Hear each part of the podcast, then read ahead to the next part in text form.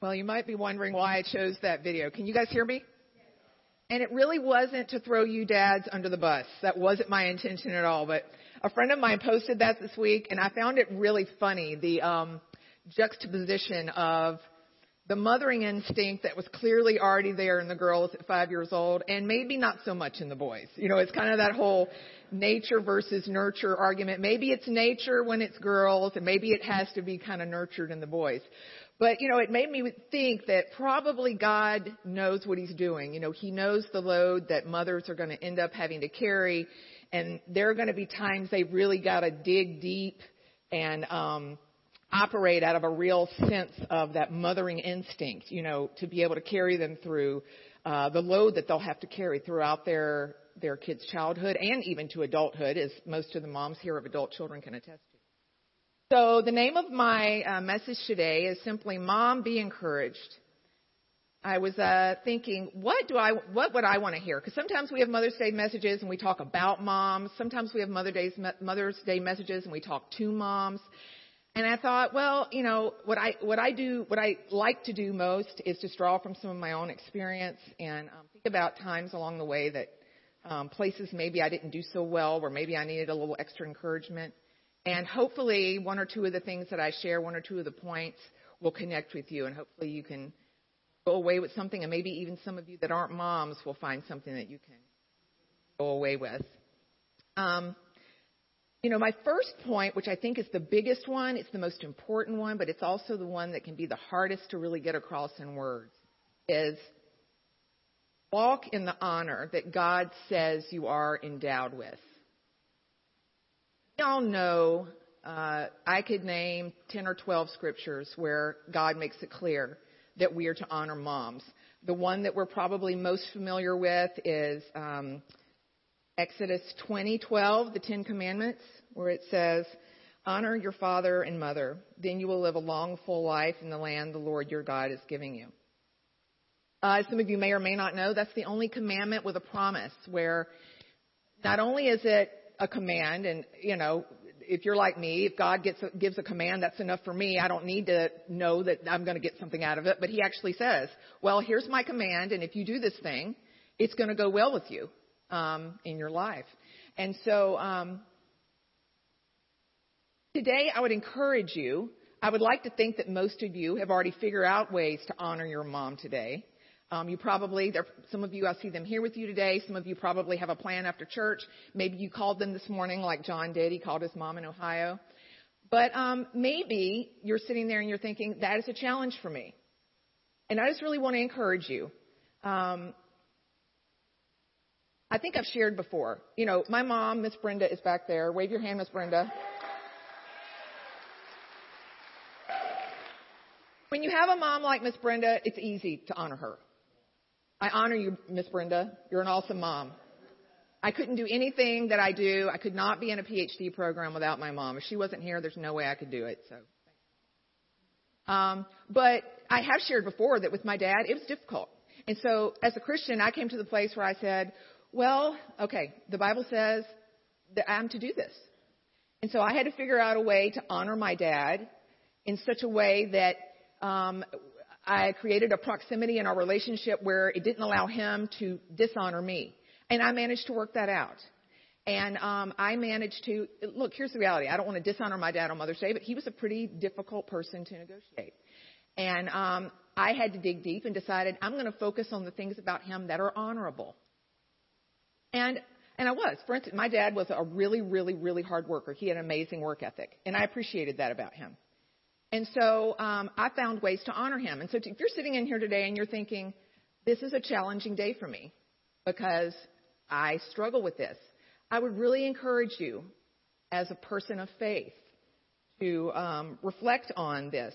God knows what's good for you. He didn't create Ten Commandments just to be this big authoritarian in the heavens. It's good for you. And I can tell you that I have no regrets. My, my dad's gone on now. He, he passed away in 2010. And I feel really good about the way I negotiated the end of our relationship. And a big part of that was choosing to honor him. Um, and here's another uh, reason why I think what we don't realize is whenever we choose to not honor our parents, subconsciously dishonor ourselves. They are where we came from. And we can say all day, I'm nothing like my mom. I'm nothing like her. She was a terrible person, whatever. And you really are imputing dishonor on yourself. That's why it really is a really bad thing if you're in a divorce situation to never ever talk bad about the other parent in front of the child because you're talking about where that child came from. And they can't help but take on that dishonor. You can, you can think that they get it, you can think that they understand, but they're going to take on that dishonor.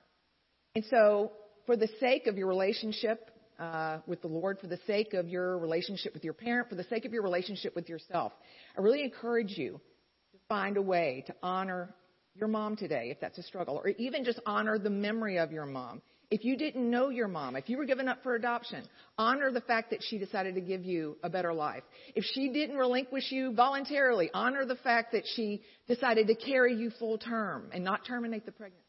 Find a way to honor your mom today. Um, the other thing I would like to say is maybe some of you are sitting here and you think, I'm not feeling real honored in my station as a mom. God says I need to be honored, but I'm not feeling it. And I want to say a couple of things about that. Um, I say this gently, but I'm going to be honest, and my family on the front row, they're going to keep me keep me honest. To some degree, especially in family dynamics, I feel like we teach people. Um, early on, can I tell the story about when we first got married?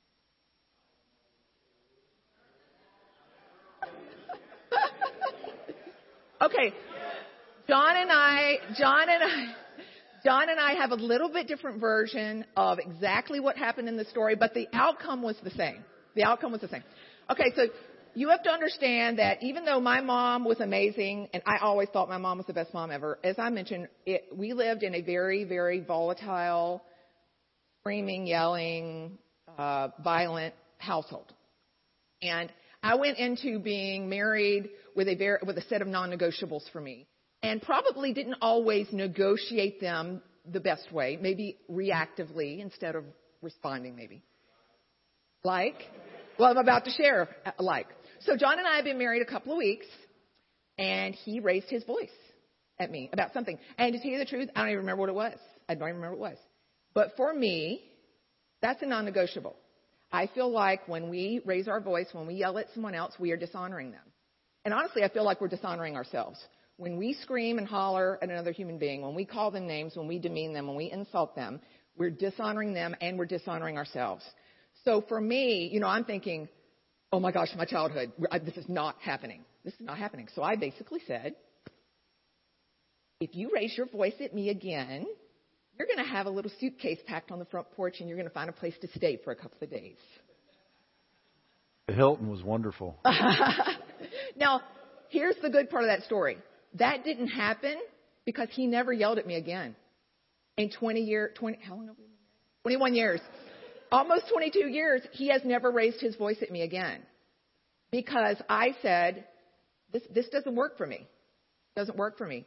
And so, the same with our kids. Um, you know, I think they could probably tell you what would happen if they ever raised their voice at me or you know, now my kids are normal. We deal with an occasional eye roll and a tone of voice that have to be dealt with.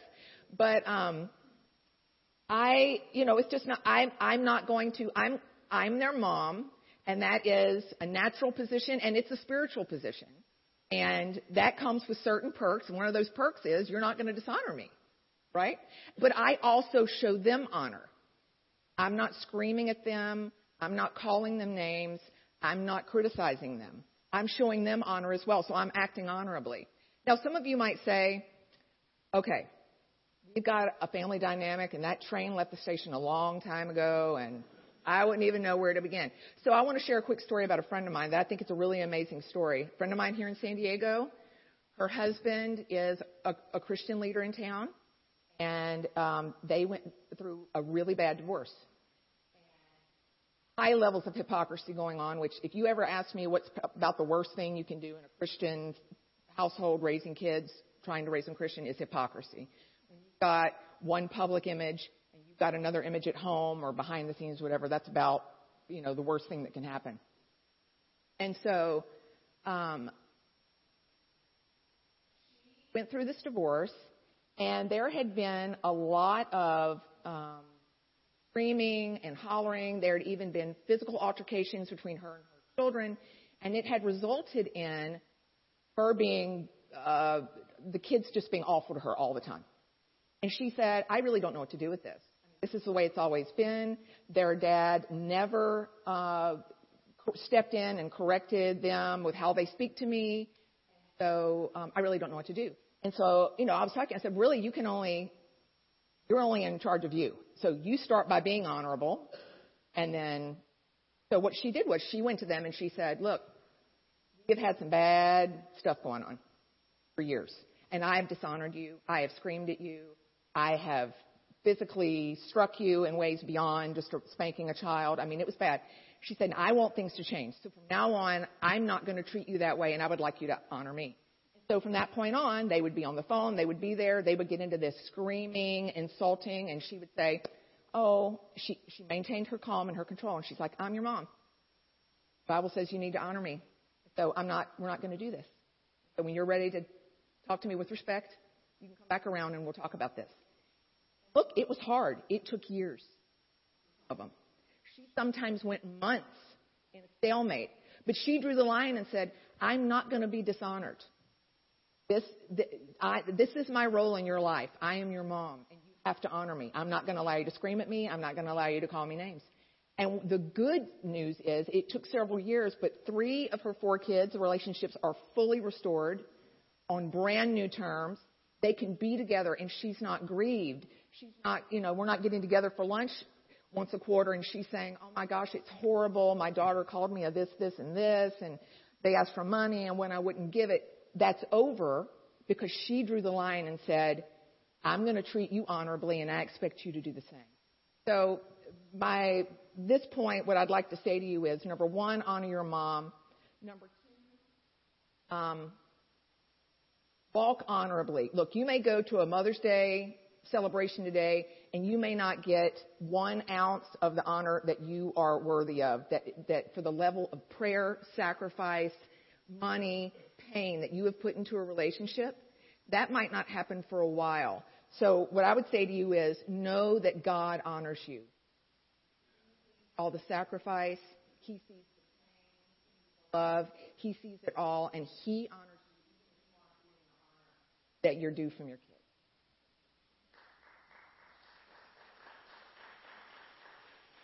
The next one is when your children go through difficulties, recognize the work God is doing in them. This is a hard one. Um, none of us likes to see our kids going through pain. None of us likes to see when their feelings have been hurt. None of us like to see if they're failing at something. It is the hardest things. But here's something I realized, and John can attest to this. I've gotten to the point where I will say, good. You know, if they fail at something, good. That's a good lesson for them to learn. It's one of the best things they can learn because that's where God works character and endurance. Let me read this uh, scripture. When troubles of any of any kind come your way, consider it an opportunity for great joy. You know that when your faith is tested, your endurance has a chance to grow. So let it grow, for when your endurance is fully developed, you will be perfect and complete, needing nothing. How many of you want your children to have endurance and character? So when we intervene over and over, we are short circuiting the work that God is trying to do in. I have, I know precious people that, that, um, you know, the parents meant well. They loved them. They loved them. They almost loved them too much. Where there's a homework assignment that's due the next day and they didn't do it. So the mom's up until midnight doing the homework. Or for the 15th time, they forget something at home and the parent leaves work and runs home and brings it to school. Um, we don't help them. They need to feel the sting of of either whether it's a pain out of something that they did themselves or even if it's not. Even if you know they're at school and people are mean. You know what I say to my kids? What you're going to grow up and you're going to have work with are mean. If they have a teacher that's unfair, I'll be honest, I don't, I'm not one of those parents that goes up to the school and tells the teacher they're horrible and they don't understand my kid and, and they're, you know, they're wrong. You know what I say to them? You're going to have bosses that are unfair. You're going to have in-laws that are mean. And I encourage them to use their communication skills, their life skills to handle it on their own. Um, when our kids get older, now, now let me put a caveat here. There are times, serious situations that we need to come in and support our kids. There's been a couple of school situations over the year that were over the line. There was a physical violence situation. There was a situation where someone was exploiting the special weakness of one of my kids. That's different. But for everyday things, I think the best thing we can do is support them as they walk through it, but don't yank them out of it. Don't fix it. Ask them, what do you think God would have you to do? Let's pray about it. Let's see what the Lord might say to, to us about what we can do with that.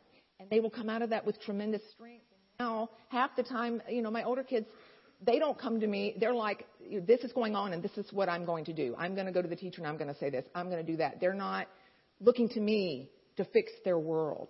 Um, and, and so when you're tempted to be really, really upset and stressed about your child walking through a difficulty, think about this and think about, okay, God, I trust you. Good things are going to come out of this. I'm going to look for really, really positive character traits that are going to happen as a result of this trial they're walking through. Um, I had a fun opportunity. I was at a parent teacher conference for Samuel at the middle school, and one of his teachers, Mr. Cranock, taught Bella three or four years ago. And so Mr. Cranock said to me in this meeting, he said, um, I never got to tell you something that I'm glad I have the opportunity to tell you. Said, I appreciate, I, I want to tell you a story about Bella that I tell to my kids to this day, to my volleyball kids.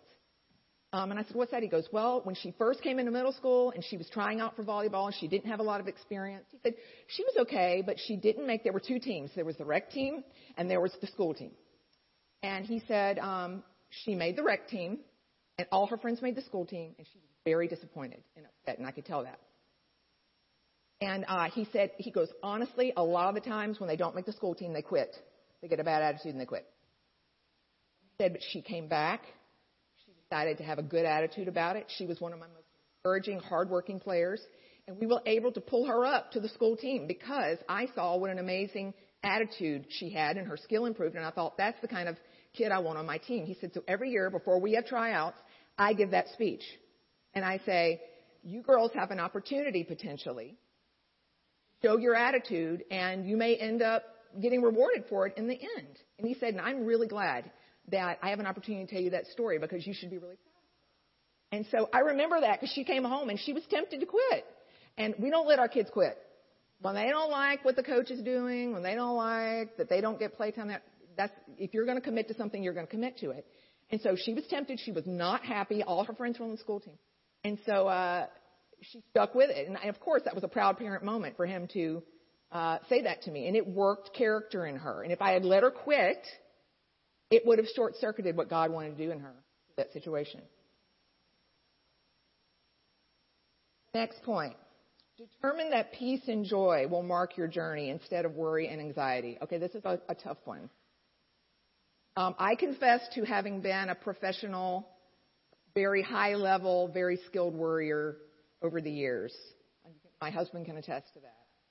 It probably, I think it's gotten better.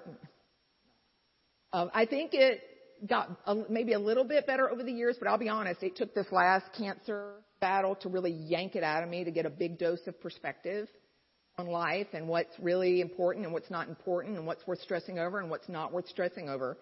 Um, I was really good at making a really big deal out of really small things and exerting a whole lot of emotional energy in directions that were a waste and in looking back and things you worried about that never happened things that worked themselves out or things that are, you know, really first world problems. I mean, we have big worries, legitimate worries as parents, but a whole lot of what we worry about in America are first world problems. And so one of my little qualifiers these days, whenever I'm going through something with the family, particularly one of the kids, I'm like, okay, let me take, let me get a dose of perspective here. Is this a real problem or is this a first world problem?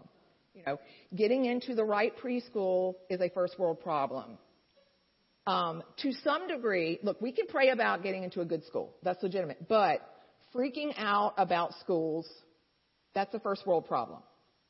Um, freaking out about the right college, that's a first world problem. Um, And the other thing that I'm real conscientious of is our children learn how to negotiate stress by watching us. And so I became real cognizant uh, over the last, especially during the whole cancer journey. I thought, they're watching me now. And they, if I'm a basket case and I'm upset, they're going to be a basket case and upset. And that's the last thing that I want. And it made me really think about how I negotiated stress in general. I don't want to teach them how to not be functional and not sleep and uh, talk about things incessantly and and you know I, I want them to approach life with trust because here's here's what I realized when I got down to it and I prayed about it. When we live in worry and anxiety, we are not trusting God. That's the bottom line. That's what it is. You can call it 17 other things, but underneath it all, I am not trusting God. If I'm trusting Him, I am in communication with Him. I'm praying so that I do know how to do my part whenever that part happens. But underneath all of that is a foundation of His sovereignty and trusting Him. And so basically, for me, what I was convicted of is I'm demonstrating how not to trust God to my kids. That's not what I want to get over to them. I want to get over a life walked out in trust to them. And so, since this um, journey that I went through, I really, really try. You can ask John. It actually irritates John sometimes. You know, maybe there's times I should be more concerned about stuff. I don't know, but I'm just like, oh, it's going to be okay. Yeah, I'm not going to worry about that. And he's like, really? I'm like, yeah, I'm not going to worry about that. It's better for me. It's healthier for me. And honestly, it's healthier for my dynamic with my kids. Uh, the scripture for this is, of course, the old standby scripture. Don't worry about anything. Instead, pray about everything. Tell God what you need and thank Him for all He has done. Pray about it and you let it go. Certainly, we have parts that we need to do. We need to do those. But a whole lot of where we spend our energy, I've found, is on things we have no control over. You know, that whole concept, if you've read the book, uh, Seven Habits of Highly Effective People, you've got the circle of influence and the circle of concern. The circle of influence are the things that we really can actually do anything about. And then the circle of the concern are things that worry us, but we have no control over it. Um, and we spend so much energy in this. The energy over here is wasted. It's just out the window and gone. It does nothing but drain us of emotional energy. It makes us sick. It hurts our relationships. Pray about those things and you release them to God. And then you get back over here to the circle of influence. And a lot of time for me, what that circle of influence is, is just relating one on one to them. You know? And that changes in different ways. Now Elliot is out. He's a college student. He got his own apartment. He's an adult. The way I relate to him is as kind of a grown up. I mean, he's my son still, but I relate to him differently now than I relate to Lily or relate to Ava. Um, but that's where my circle of influence is, is uh, making sure I'm connected to, to them, you know, at the heart and letting the rest of the stuff kind of work itself out a lot of times. Um, also, another big thing that I learned that can help your stress level in your mothering is picking your battles. I won't spend a whole lot of time on this, but this is what I'll say. Don't make an issue out of everything. Choose the things that are really important, your non negotiables. Everybody has them. My list of non negotiables might look different from yours, but you don't want your mothering to be around do's and don'ts and rules and have you done this and have you done that and why aren't you doing this and choose the things that are important. Like for me, I'll be honest, one I used to be about, I like order. So before they left for school in the morning, their room had to be clean or they weren't going to get uh, media when they got home because I, I don't like messy rooms. Okay, well, that just became a battle that we had a lot. And I, I realized I don't want my relationship with them to be about this. They're, you know, most of them are straight A students. They're working really hard. They're doing their music. They're doing really important stuff. So, you know, I decided I just don't go upstairs. I don't look at it. That's how I dealt with it. I don't go upstairs.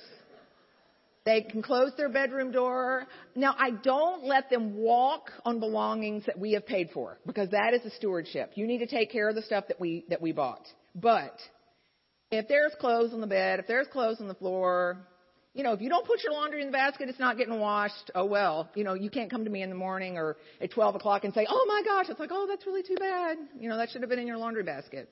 But um, let go of the things that don't matter. Mother from um, life. And, and don't mother so much from rules. We have to have rules. We have to have structure. If you guys know me, you know that that's the truth.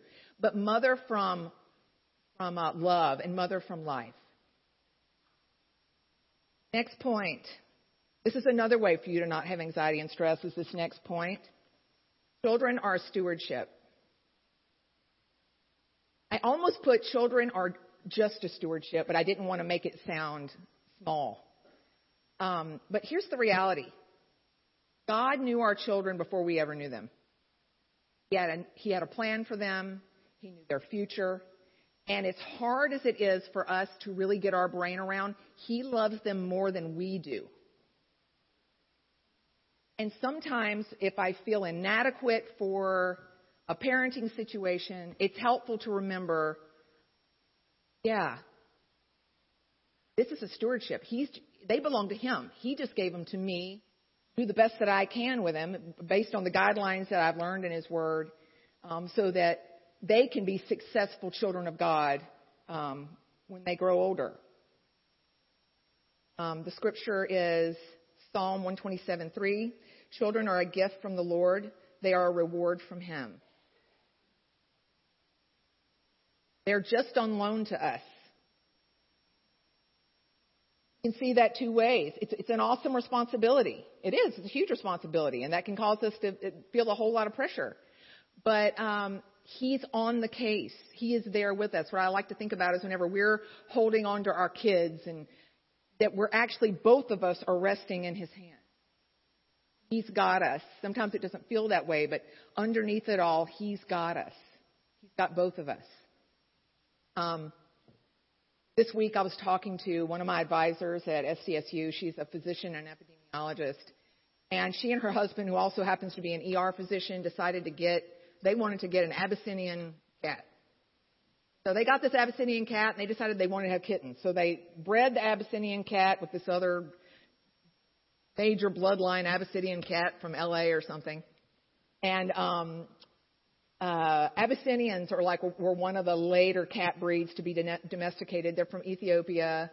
Um, really, really beautiful cats. But what happened was they started out with this carefree kitten that was so sweet, would follow follow them all over the house, and was so happy.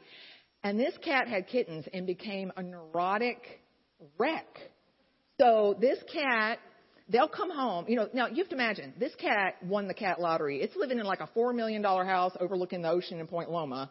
They've got state of the art everything. I mean, the cat toys and the cat furniture and the birthing box that the cat had kittens in. And so this cat has got it made, but you wouldn't know it because like they'll come home. This, they put the birthing box in a quiet area of the house, but they'll come home and she will have moved the kittens somewhere in the house, hidden. So then they've got to go all over the house hunting for what she did with them. One time they found them in a closet, up on a shelf. She'd actually scaled up shelves and hidden. Another time they found uh, the kittens in a closet in a thing of laundry. Um, and so the latest thing she was telling me that the cat's been doing is she's over grooming uh, the kittens out of a sense of anxiety. And so uh, she licks and licks and licks these kittens. Two of them are like missing fur. One of them actually has an, a sore now because this cat is over grooming because she is so freaked out. And as she's talking to me, you know, it's funny. This is, you know, I thought that's kind of how we are sometimes. This cat has no sense of how good it has it. And the, the cat has two physicians. I mean, like they were probably more involved in this birth of these kittens than they even needed to be. But I mean, they've, they're researchers too. They've researched everything. They're on the phone to the breeder all the time. But this cat is clueless. The cat is acting like it's in the, you know, the safari and there's, you know, predators crouching everywhere for these kittens and they're in a four million dollar house in Point Loma. Um, but we can do the same thing. We can operate like this over parent, over restrict and, and, um, just like the little kittens that have those sores on their neck. Harmful. Our kids, whenever we are so anxious that we um,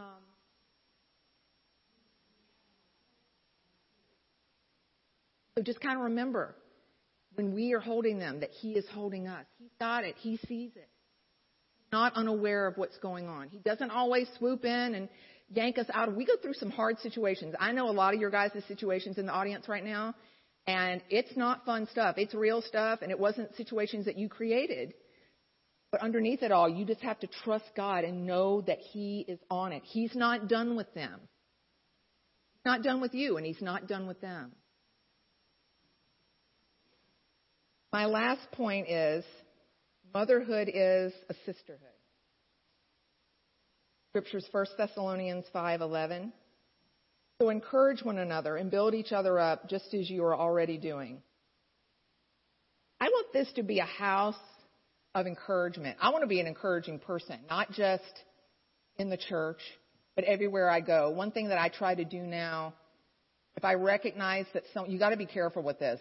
When you recognize that someone's going through cancer, you got to be careful. You, you can't always assume there's certain contexts you can kind of go ahead and assume. Like I was at a conference the other day at Moores Cancer Center, and there was a gal that clearly had been going through chemo, so I could approach her. But there was another time at the mall, honestly, that I approached this lady with super short hair, and she told me, "I'm not going through chemo. I like this haircut." And I was like, "Oh my gosh." I said, I, I said, you know what? You wear it really well. Good for you. I am, yes. I'm not even kidding. It was at Grossmont. It was very awkward. It was a very awkward moment.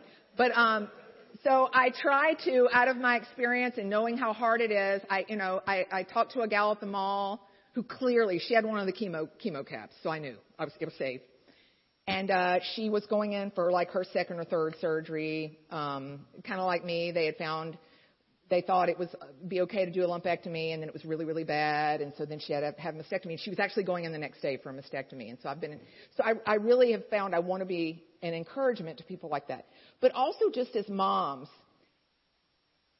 I don't know if we do it or if society does it, but sometimes as women we can not be so supportive. And here's one of the reasons why I think. I think sometimes we feel like if someone makes a different choice than us, it threatens the choice that we made. But, and especially as moms, we take that very personally. Part of our identity is a mom, but um, what we do is not our identity. What we do as a mom, that's not my identity. Uh, my identity is a child of God. Part of one of those roles is mom. But, um, you know, we can have a disagreement about certain things, and that's okay. And we've gone through seasons in this church where we've had little factions of you know, uh, if you send your kids to public school, you are turning them over to Satan. That was one quote. Um, if you if you schedule feed your child instead of demand feed, that's child abuse. Um, if you you know choose to vaccinate or to not vaccinate, you're bad. Here's what I would like us to be as believers who are moms.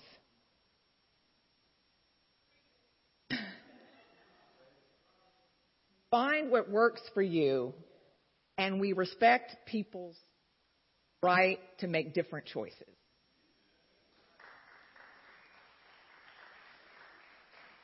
It doesn't mean that um, you know, we have our kids in public school. I support your right to homeschool. I don't think you're weird if you homeschool. I have homeschool. You probably heard John say, we've done Christian school, we've done homeschool, we've done public school. We're making public school work. That might not work for you. And I really support your right to say that. Some of you feel very strongly about parenting styles. Some of you feel like the baby should always be fed on demand. I support you. If, that, if that's what you want to do, you do that. I didn't do it that way but I don't think you're a bad parent for doing it that way. Um, we've had people leave the church because of my position on vaccines, and because I'm an epidemiologist, you can probably guess what that is. But you have a right to make a choice for your child what you want to make. Here's my point. I feel like in a body, and this could be expanded into so many other areas. When we choose to surround ourselves only with people who agree with us, we become weaker honestly, I believe that's part of the problem with the with some aspects of the American church. Is we like to cloister ourselves off in groups of only people who are like us. We only want our kids hanging out with Christians. We only want them listening to Christian music. We rarely have contact with anybody. Look, uh, many times, if I wasn't going to school, I would rarely have an opportunity to share my faith with people because most of my life activities are with Christians and at Christian events. And I don't believe that that's the way God intended. He intended us to be the salt and light. He intended our children to be the salt and light. Now, I'm not saying you're wrong if you have your kids in Christian school or you home. That's a, that's a great choice for you. I would say I think it's great to allow our kids to be out away from the cloistered Christian environments and be the salt and light and see what it's like to be exposed to different ideas and different thoughts. And it's great conversation. Our kids come home from school and it's a great opportunity to talk about what happened at school, how someone, you know, Ava had a poor kid that just made a really bad choice and brought a knife to school. He didn't have any intention on hurting anyone, but to say that it caused an uproar is an understatement. And this poor little fifth grader got expelled because of the climate that we have nowadays. But he comes from a broken home, and they live in Section 8 housing, and there's just a broken situation there. And I, the parents are doing the best that they can. And um, the poor parents were just crying and crying at the school. And it was a good opportunity to approach the situation with understanding and to understand look, not everybody comes from an intact home. Not everybody can afford to have dance lessons and buy whatever they want to buy at the grocery store. We shouldn't judge people that make poor choices because one day we might make a poor choice. And the mercy that we extend to them is going to be the mercy we're going to need back from other people. So I guess what I'm trying to say in this last point is um, let's encourage one another. And here's the thing I, I have one funny little story to close with, but whenever Elliot and Bella were, Elliot was about four and Bella was about two. And I had had them out shopping, and which is something I rarely did for reasons that are probably obvious. It's just not something I like to do. I just, you know, I want to go. I'm not like a brow. I like to go from point A to point B, get this, get that, get out and I don't like dragging children with me. And so Elliot and Bella, we had been doing errands and we're in Trader Joe's and I'm in the freezer section. And they are being, um, they're fighting. They had been fighting all day and it was making me nuts. And so I lean in at the freezer section to them and I'm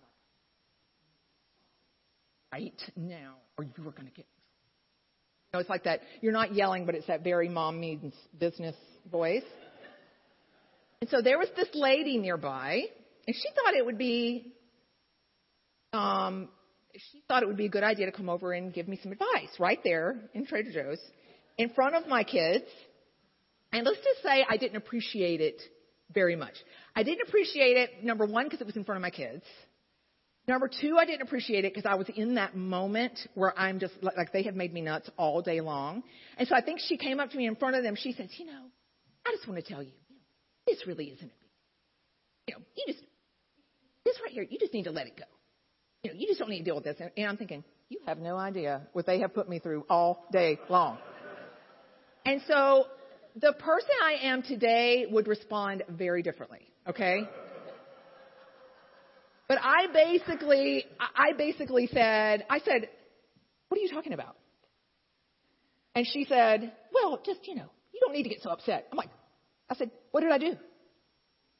He said, well, I can just tell you're upset. I'm like, did I do something that you think needs correcting?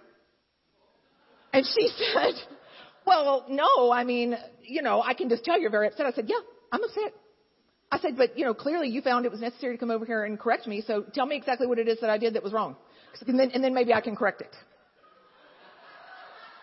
And this, and this woman is like, whoa. I mean, I really did. I have to be honest. I was later, years later, maybe, I was embarrassed by it. Cause here's why. I'll tell you why. It, it starts with a P.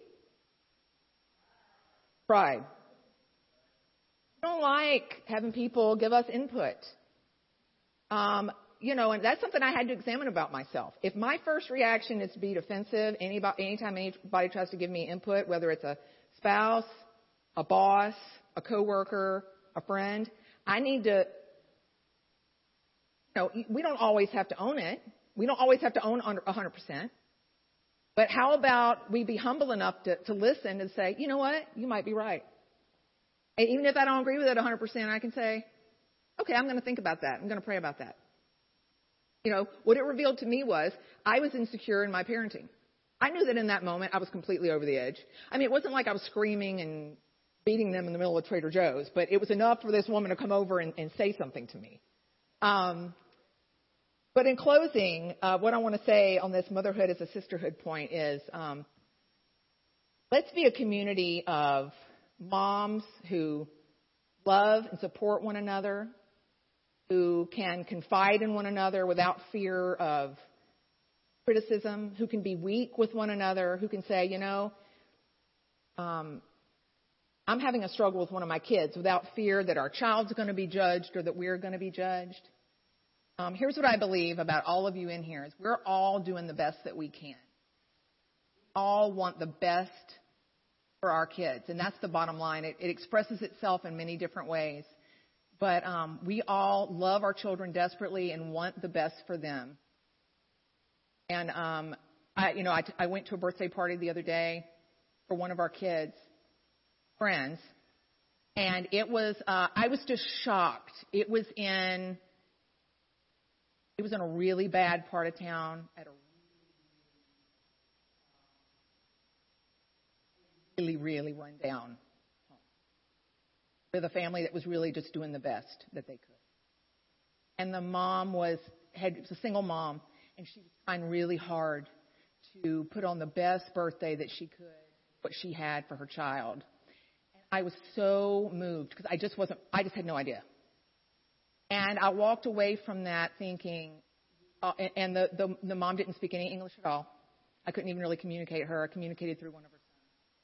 And I thought, you know, underneath it all, we all just want what's best for us. Um, regardless of our our race, our station in life, whether we live in Solana Beach or we live on the backside of Ramona. All want what's best for our kids. We're all doing the best that we can. Um, and I believe differences make us stronger. Um, so if anything I've said up here today has offended you, please come tell me. Don't get offended and leave. Um, I respect your right to disagree. But um, I just want to pray for all the moms today that hopefully something that I said here encouraged you in an area that you're, whether you're mothering little children or you're mothering adults.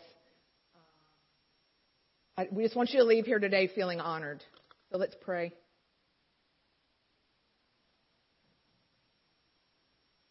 God, we realize that Mother's Day is a man made uh, holiday that happens once a year, but that your intention from your word is clear that mothers are to be honored always. It's a spiritual thing, it's a sacred thing. So the first thing I want to say is that all the, I pray that all the moms today walk out of here standing a little bit taller, um, a little bit straighter, with the honor that comes from you. Even if they go today and they don't get any honor, for children that they have blood, sweat, and tears for God. I pray that you would supernaturally impart honor to them today, God, that you honor the love, the sacrifice, the tears, and the pain, God. It's clear. It's clear from your word. You honor sacred thing. You see it. God, I pray today that you give divine connections children's and children and moms, or even if it's just spiritual moms or um, adoptive moms, biological moms, God, that you supernatural things in relationships between mothers and children today. I pray that all of us would learn, God, how to walk in the honor uh, that, that you bestowed on us and not allow ourselves to be dishonored. I pray that we would learn to trust you with our children, whether they're babies and we're making decisions about schooling or feeding, or whether they're adults and we're watching them struggle in their marriages or having financial problems, and we just have to sit there and watch them struggle, God, that you would help us to trust you and to know that you, underneath moms who are cradling the children in their arms, God, that you have us in the palm of your hand. And God, I pray that you would continue to develop a divine sisterhood where we can love and support one another, where differences are not um, despised, but that we keep an open mind and we learn from one another. Thank you, God, for our moms.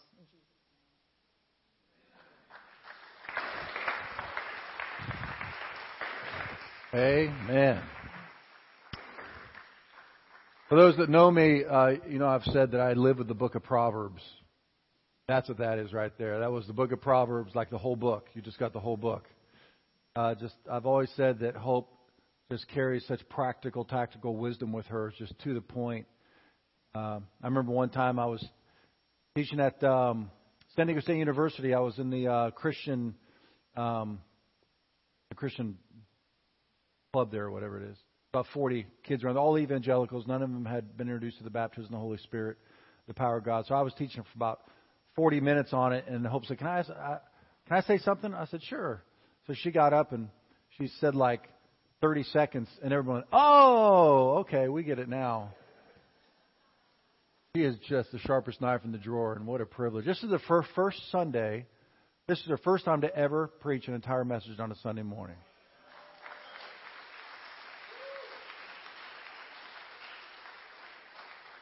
And now I feel like I have to up my game because that was really good.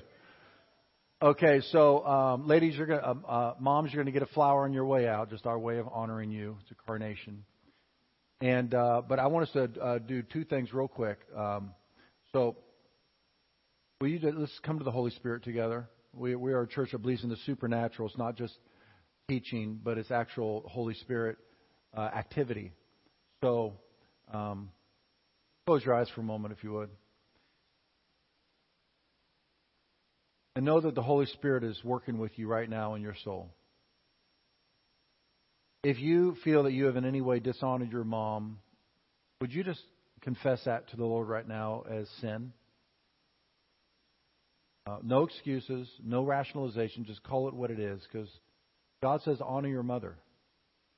Will you just tell him if it's you? I have not in certain ways at a certain time, and I'm asking you to forgive me that sin right now.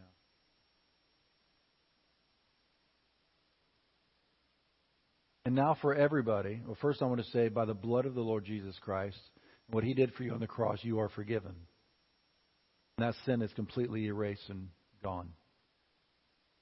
And now I ask everybody to come to the Holy Spirit and ask him, show me how to honor my mom.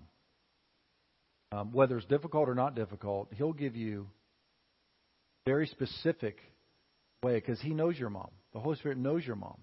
So let's just get quiet for a moment and ask him that question and see what comes up in your mind. Say, Holy Spirit, uh, how can I honor my mother today? And just get quiet and listen.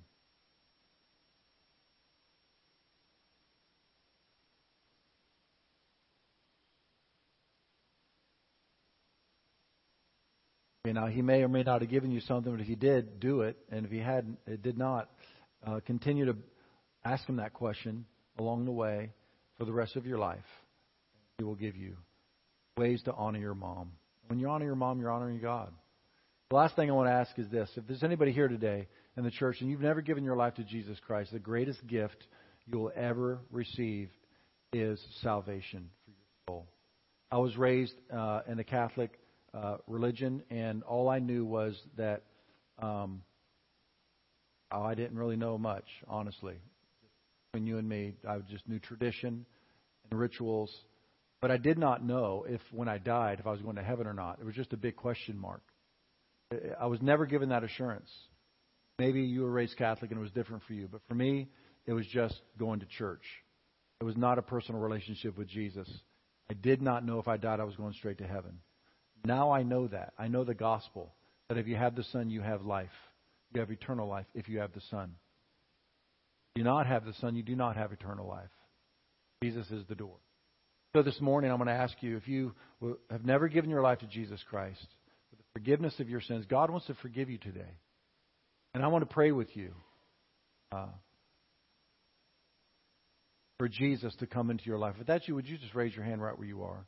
I'm not going to embarrass you I'm just going to pray from here for you. Would you raise your hand and say, That's me? I've never asked Jesus to be the Savior of my life for the forgiveness of my sins, but I want to do that right now. Would you raise your hand right where you are so I can see it? I'm going to pray for you. Anybody at all? Okay. I'm going to ask you in a moment, we're all going to stand. I'm going to ask the prayer teams to come down front. They're going to pray for the sick. Jesus is doing miracles. We see some great stuff in here. Um, and if you want to give your life to Christ, you didn't raise your hand right then, you can come down front. The prayer teams will pray for you. Uh, maybe you have some um, wounds regarding your relationship with your mom. You want prayer for it. That can be done down here as well. Um, Jesus said, wherever two or more agree in prayer, whatever you ask, my Father in heaven will do it. We believe that. So let's all stand this morning. And once again, can we thank Hope for preparing that message and delivering such a great word for us today?